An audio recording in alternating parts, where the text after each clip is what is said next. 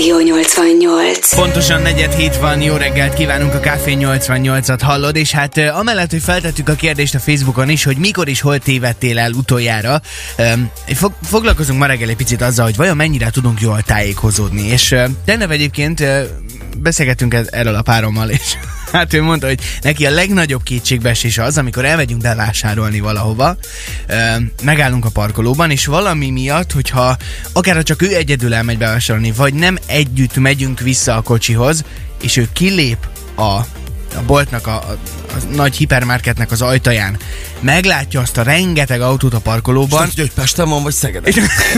nem, hanem hogy fogalma nincs, hogy hol parkoltunk. És volt már, hogy felhívott, hogy figyelj már, merre vagy, ne arra, úgy me- meg kell kérdezni, mert egyszerűen nem.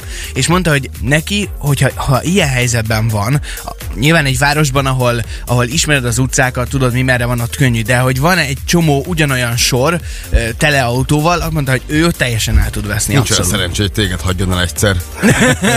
Nem is akarom. Egyébként mennyire érdekes, nem, hogy ugye a közhiedelem szerint például, hogyha saját tapasztalat is, a lakásban keresel valamit, ez legyen a konyha, legyen bármi, egy pasi nehezebben talál meg valamit, pedig ott van az órom előtt.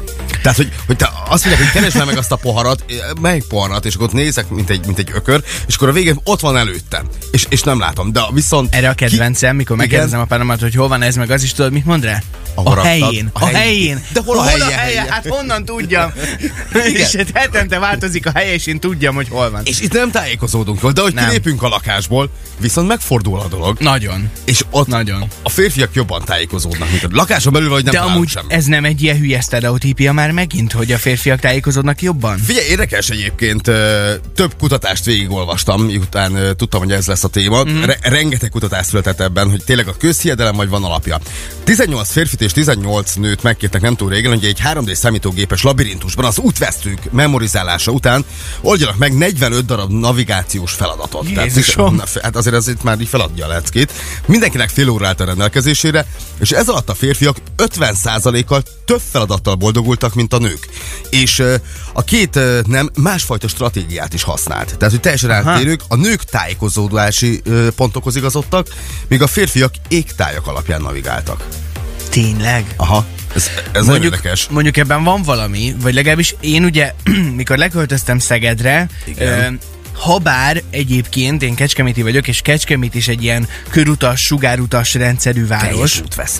De lejöttem Szegedre, és az, hogy ezt itt félbevágja egy folyó, meg ráadásul ö, ugye hát ilyen nagyon furcsa lehet az, hogy elindulsz a körúton, akkor egyszer csak, és egyébként tényleg az égtájak alapján próbálok én is tájékozódni, Látod? hogy, hogy tök, tök furcsán változnak az irányok, ezt nem tudom jobban megfogalmazni, ö, már abból a szempontból csak, hogy kanyarodik a körút, körút, igen. Igen. Tehát benne de, van. de érted, mire körút. gondolok, nem?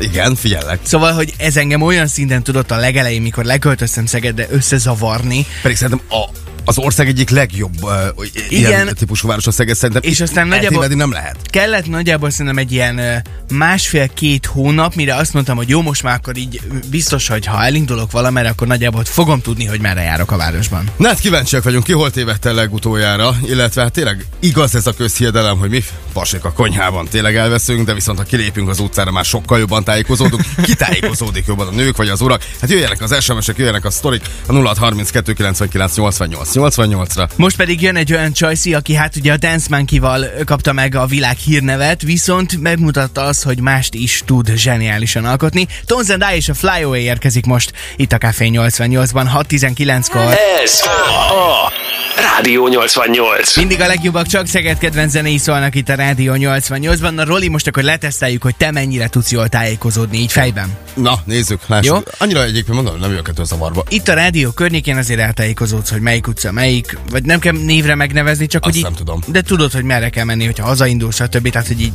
nem ismeretlen terep, ugye? Akkor egy rohadék, igen. Nem, de csak tudod, kérdezem, Persze, hát csak hát kérdezem. Csak, csak tudom, merre kell hazamenni. Jó. Ne legyem ennyire hülye, Na, csak tudom, figyelj. hogy hol, hol, van az ajtó. Most mondani fogok neked egy útvonalat, utcanevek nélkül természetesen, nem lesz nagyon hosszú, és ki kell találnod, hogy hova jutsz el, jó? Ki lépsz a rádió ajtaján, Igen?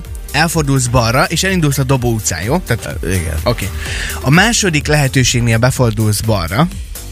Gondold végig. Második lehetőségnél, hát azt tudom, Nem, nem mondjál még lehetőség. semmit, Jó. csak képzeld el. Megfordultam, oké. Oké, aztán a következő lehetőségnél megint balra, Megint balra, igen. aztán egy jobbos, aztán egy jobbos, Végigmész az utcán, megint egy jobbos.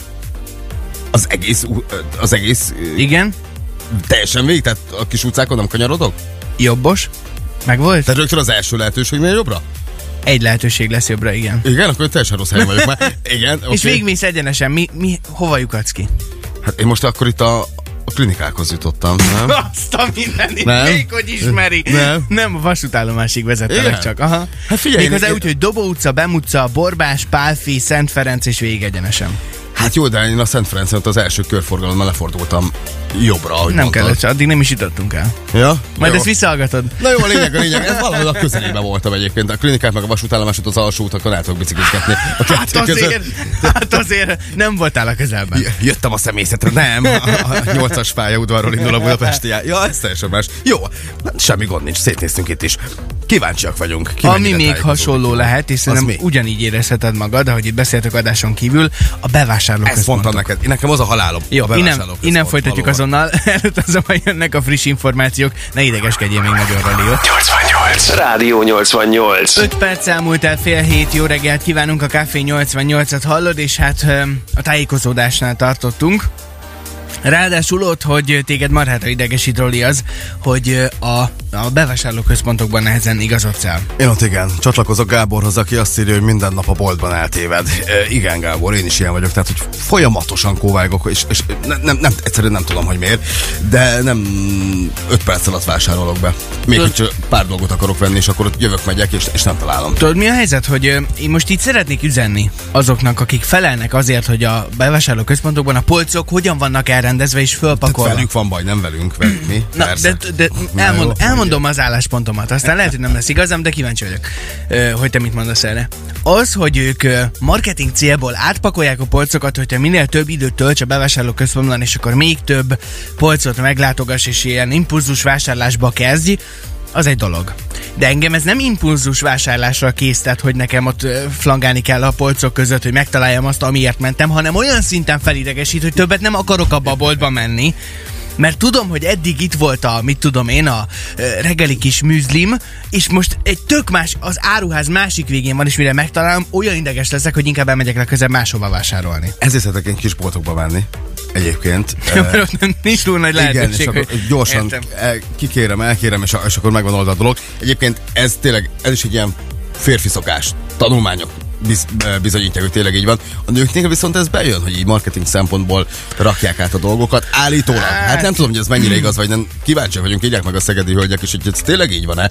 És az urak, mi tényleg kóvágunk össze-vissza a boltokban, hogy mire megtalálunk valamit. Tehát hosszabb, dalmasabb egy bevásárlás nálunk Hát szerintem. igen, én legalábbis én úgy szeretek vásárolni, hogy, hogy ilyen letudósan, hogy gyorsan legyünk túl rajta, szerezzük be, amikkel aztán haladjunk, és, és nem akarok időt tölteni azzal, hogy én flangálok egy bevásárlóközpontban. Károly is azt írja nekünk, utálok bevásárolni a feleségemmel, mert ő mindenhol megáll, én viszont semmit nem találok. Amikor elküld a bolt egyik végébe, biztos nem ott van már az az áru, amit még múlt héten ott találtam. Na hát ez az, amiről pont te is beszélsz. Igen. Várjuk tehát továbbra is a kommenteket, hogy mikor és hol tévedtél el utoljára, és tényleg ez nem csak az lehet, hogy a városban valahol, hanem akár hasonló helyzet, hogy egy bevásárlóközpontban, vagy olyan helyen, ahol, ahol így egyszerűen nem, nem, nem biztos, hogy ki tudsz igazodni. Hát valaki az új munkahelyén, nem, mint ahogy Regina. Azt mondja, én új munkahelyemen tévedtem el legutóbb tegnap a nagy három emeletes épületben. Erika pedig a gyárban szombaton azt írja, mert minden fal minden rohadt fal fehér.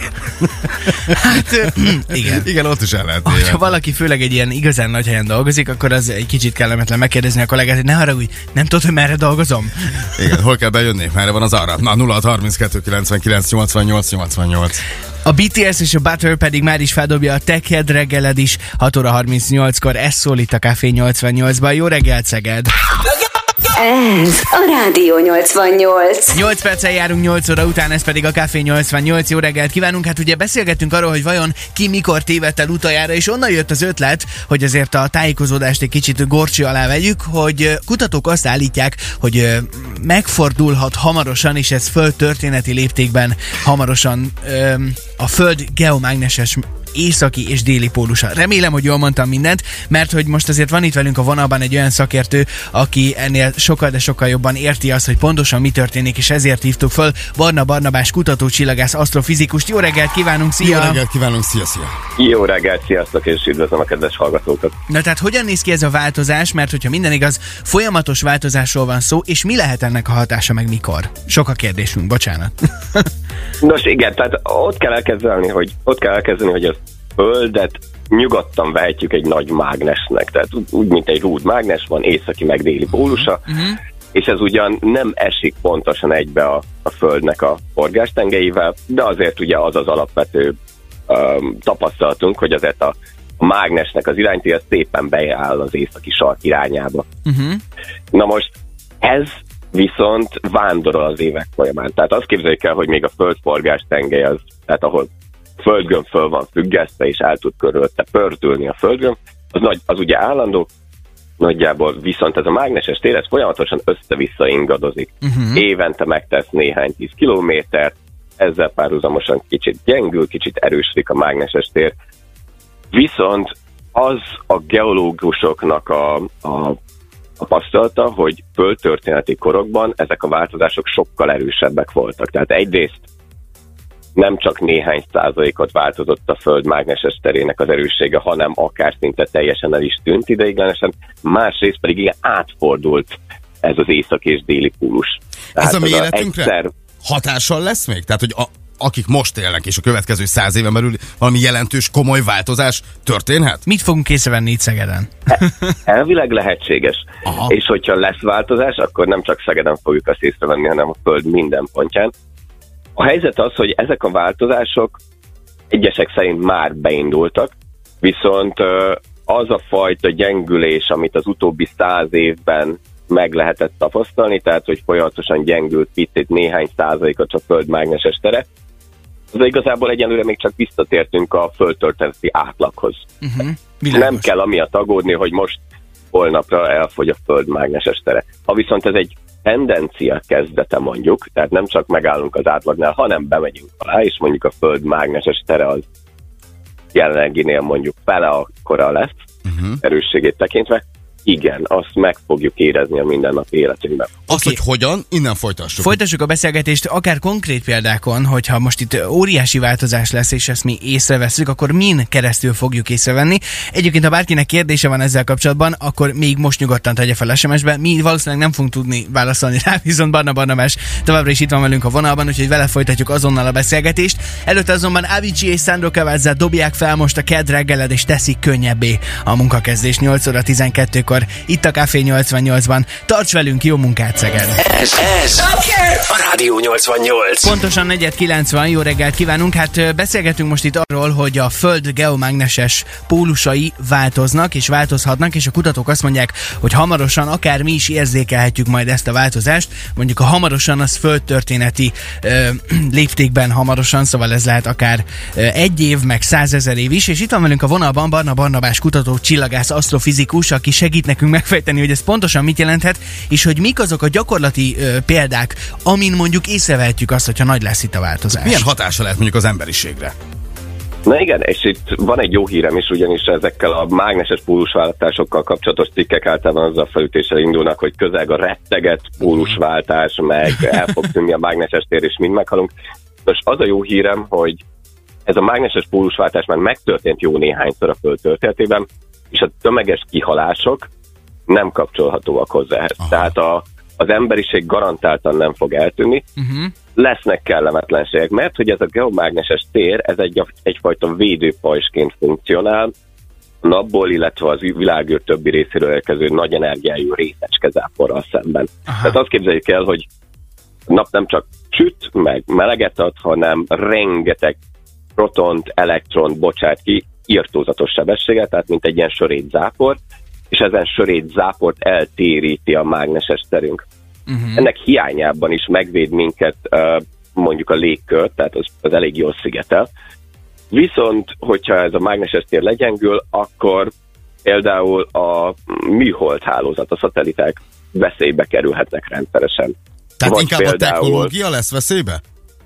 Igen, igen, igen, ide akarok kiukadni. Hát mondjuk hogy, így ö, 2021-et írva, hogyha a technológia veszélybe kerül, akkor sok minden más is veszélybe kerül, ha csak akár belegondolunk, hogy igen. Igen, de nem, nem egzisztenciális szinten fog veszélybe Aha. kerülni az emberiség, hogy úgy mondjam. Uh-huh. Azon kívül manapság már egy csomó mindent tudunk szigetelni ezen hatásoktól. Tehát ö, ezek tehát nem úgy kell elképzelni, hogy egyik napról a másikra mondjuk egy napkitörés tönkreteszi az internetet, hanem mondjuk gyakoribbá válnak a, a kimaradások. Uh-huh. Uh, áram kimaradások, távkommunikációs problémák léphetnek föl.